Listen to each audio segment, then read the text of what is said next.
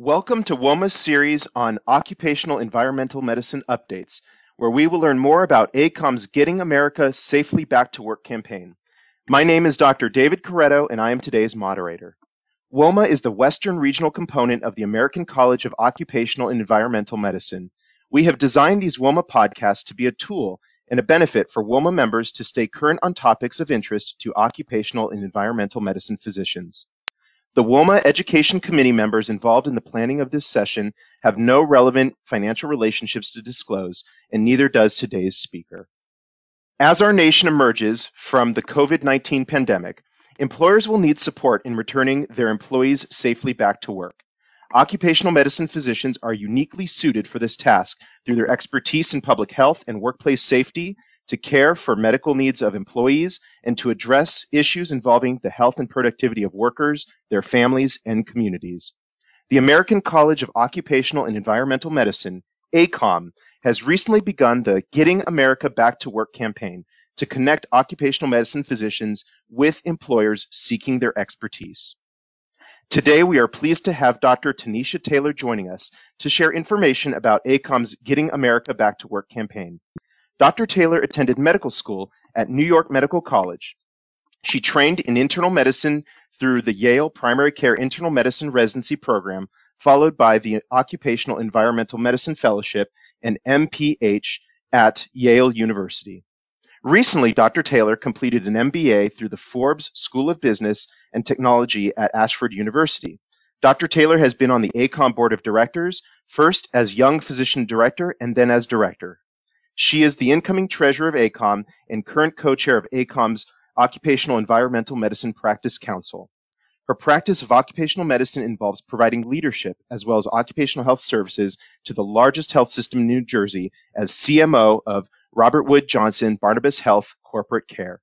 Dr. Taylor is active in her local Occupational and Environmental Medicine Association of New Jersey component, helping to plan educational conferences as a combined effort with adjacent components to generate the annual Mid-Atlantic Regional Occupational and Environmental Medicine Conference, as well as a webinar series. Dr. Taylor, welcome to the to WOEMA's podcast. Oh, thank you, David. It's absolutely my pleasure. It goes without saying that those of us in occupational medicine love our specialty for the opportunities to provide direct patient care alongside the application of public health principles to promote safe workplaces. How are occupational medicine physicians uniquely positioned to support employee health and safety during the coronavirus pandemic? Yes, that's a very good question, David.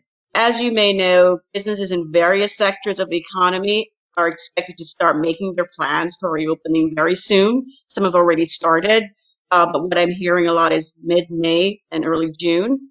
And those will be based essentially on recommendations from our federal and state authorities, as well as the economy. At that point, employers will be seeking guidance on how to prepare the workplace, how to educate employees, as well as how to manage employees who become ill or are exposed, and helping them get back to work, for example. Occupational and environmental medicine physicians, or OEM physicians, have a rather unique skill set, particularly in public health, as you mentioned earlier, David, but also epidemiology, toxicology, human and organizational behavior, management of injuries and illnesses, just to name a few. And they're particularly accustomed to collaborating with various other professionals in the workplace, such as human resources, management, safety, industrial hygiene, infection control, and psychologists, to name just a few. OEM physicians seem particularly well poised to provide guidance to our employers regarding issues such as return to work, testing, which seems to come up quite often on employers' lips, managing exposures, determining work relatedness, and facilitating contact tracings, which of course may include working with your local health authorities. But because of the privacy issues, employers will need to interface with professionals such as OEM physicians when it comes to private employee health issues. ACOEM wanted this opportunity to highlight the skill sets of OEM physicians, particularly in anticipation of the tremendous need for their services moving forward. And they wanted to make sure that their members, as well as their colleagues and the public, had adequate educational resources.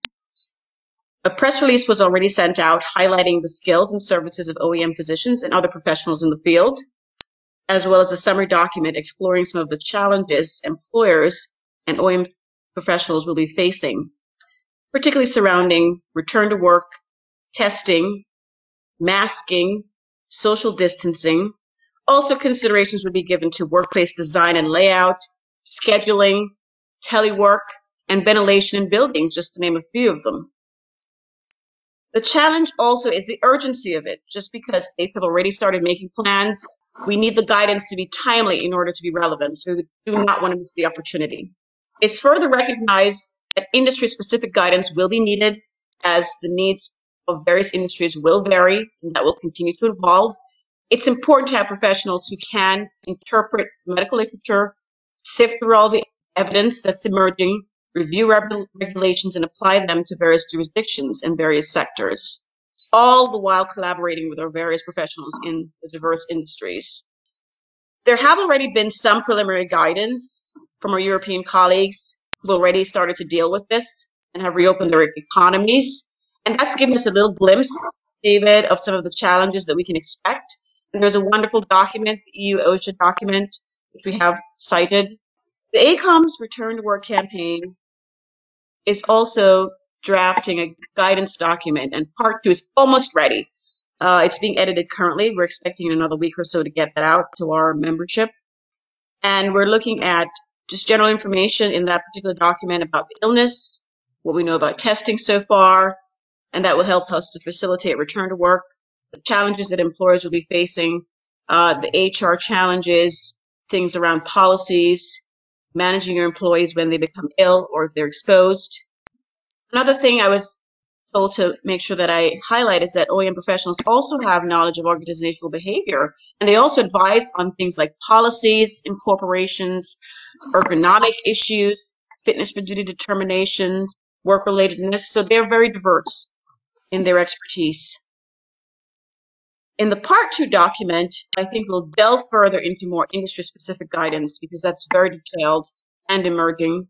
And we highlighted a few industries. I don't think it will be all inclusive, uh, but the ones we're thinking of include public safety, healthcare, of course, utilities, maritime, transportation, food industry, manufacturing, construction, and of course, some of these industries never actually closed, like healthcare is one example of that.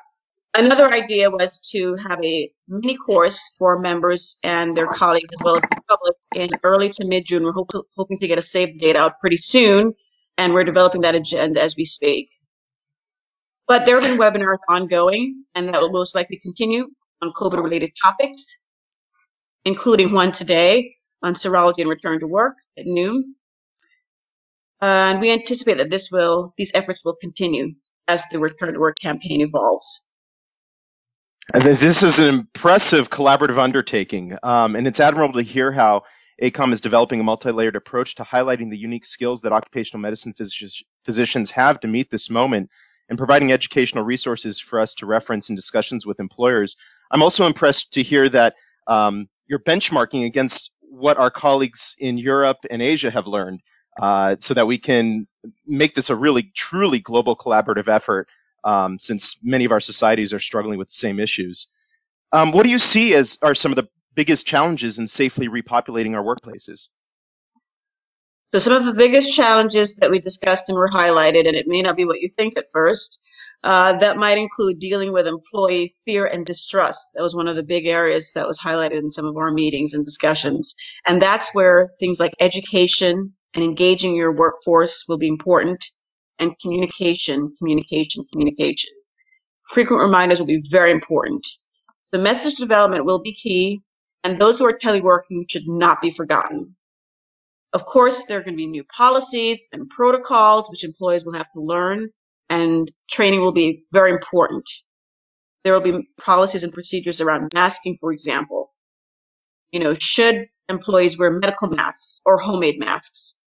Will employees supply their own masks? Or will employers be providing them? How will the employees keep them clean and store them? So there's specific OSHA respiratory clearance uh, standard for healthcare workers, for example. That's the group we think about the most. And uh, they undergo respirator fit testing. Uh, but some employees may actually have issues wearing masks all day, like the N95 masks, for example, that are very tight fitting. And they may have issues with claustrophobia or pulmonary conditions coming up. And fitness for duty may be needed in some of those unique situations. And OEM professionals can help with some of those areas. In dealing with sick employees and potential exposures, that's another challenging area for employers, probably the one that's at the top of their heads. And employers uh, will need help with interfacing with healthcare professionals in other disciplines, local public health authorities, contact tracing, and exposure follow-up. We can help facilitate a lot of those dialogues that will be ongoing. There's been a lot of surrounding temperature screening versus symptom questionnaire and how they're being used, and I think that will most likely continue. However, certain sectors are really looking for rapid on-site testing that can be performed. And as testing evolves, it's very important to have professionals that can properly interpret the tests and know their limitations, understand their best application. The example of the serology tests, the antibody testing, and thinking initially that that would help us a lot with the return to work procedures. And then with the challenges of that being limited to seroprevalence data and research in terms of vaccine development and so on. That's one good example of how important it is to be able to interpret what the tests can do and what their limitations are. Also, it would be very important for employers to be very flexible with their sick leave and benefit policies, uh, not to forget about the teleworkers at home, making sure that they have proper and safe equipment, and that they also have IT support. Traveling to and from work is also important. Of course, you prefer personal vehicles in compared to public transportation, and then the discussion surrounding adequate masking surrounding riding public transportation will be important. Uh, those are just some of the examples, David. Uh, Dr. Taylor, thank you for highlighting these examples, especially around issues of fitness for duty, testing, screening, um, one's non-work related chronic health conditions, but how that interfe- interacts with their ability to return to work. I think when we field questions from employers, oftentimes the question from the employer is very simple. It's, can this person return to work? But by highlighting these nuances, I think this will really help um, all of us as we struggle with these questions in being able to guide our employers. I think along those lines, ACOEM recently published this excellent position statement titled Getting America Safely Back to Work How OEM Physicians Can Help Employers Safely Return Employees to Work. What were some of the elements of the return to work process that were discussed uh, within your group specific to COVID 19 in developing this document? Some of the important elements that went into the process of developing this document included when to reopen and some of the discussions by authorities surrounding the different phases that were being proposed. Uh, four phases were proposed. We're currently in phase one. Uh, and when we can safely reopen and how to progress, because there are concerns then about reentrenchments and uh, potential resurgence in infection rates and so on and how to manage those.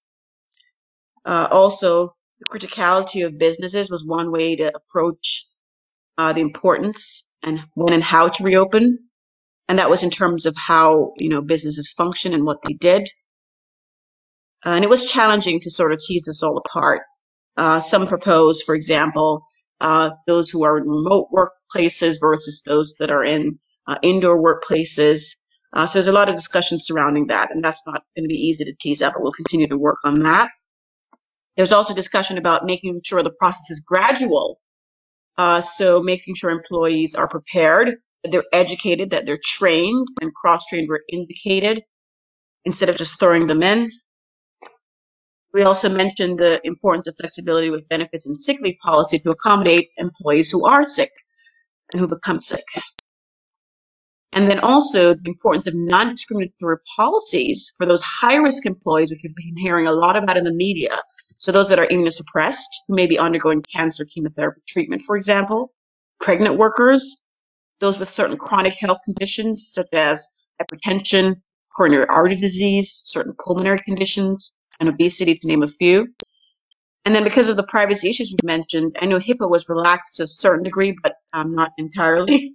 Uh, but OEM professionals are well poised to facilitate those work return to work procedures and requests for accommodations which will be very important helping workers return safely.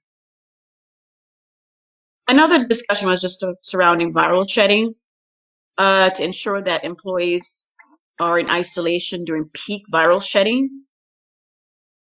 Also, the use of temperature screening and symptom questionnaire.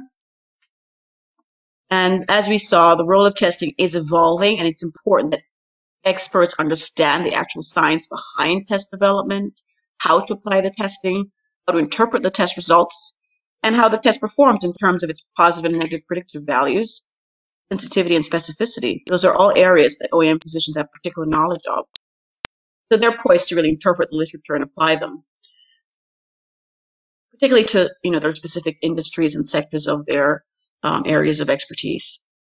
Masking is critical, and that's on everyone's lips, literally, and that's very critical uh, because considerations will be given to healthcare workers, in particular those in low to moderate moderate risk jobs. That's aside from public masking, of course. Social distancing will also continue to play a very important role. How to accomplish that, uh, whether it's by you know telework or certain workplace design, and then also the pertinent ergonomic conditions and considerations that go with that. One of the things that OEM physicians are very well versed in is just hierarchy of controls, which help us to think about how best to address exposures in the workplace, where elimination of the exposure is always best, of course. In this COVID-19 scenario, we're thinking, you know, telework would be one example of that, or ensuring that only essential workers are brought back or on the job, or even postponing certain work. Substitution we could probably think about as permitting employees to work alone in certain spare rooms, or facilitating the use of individual cars, cars rather than collective transportation, and so on. Engineering controls, of course, refer to optimizing effectiveness of building ventilation and filtration, for example, to ensure that plenty of fresh air is getting into the building, making sure that there is excellent indoor air quality. Those will all be important things to think about and monitor and make sure that we have potential corrective actions in place if needed. Administrative approaches refer to de-densifying the workplace, for example, that's staggering shifts, early and late shifts to give some examples. And then, of course, personal protective equipment or PPE. That's usually the last resort. Uh, that's the use of masks and gloves, which will be important, uh, but not high up on the higher scale. There were also some just basic nuts and bolts discussion about workplace design, layout, traveling to and from work, whether to exclude business travel, and weighing the potential of get employees getting sick, disinfection, cleaning, hand and respiratory hygiene and etiquette, as well as the importance of making sure that their frequent reminder is placed all over the workplace. Communication and messaging were identified as critical areas that employers really need to focus on, making sure we don't forget about those working from home.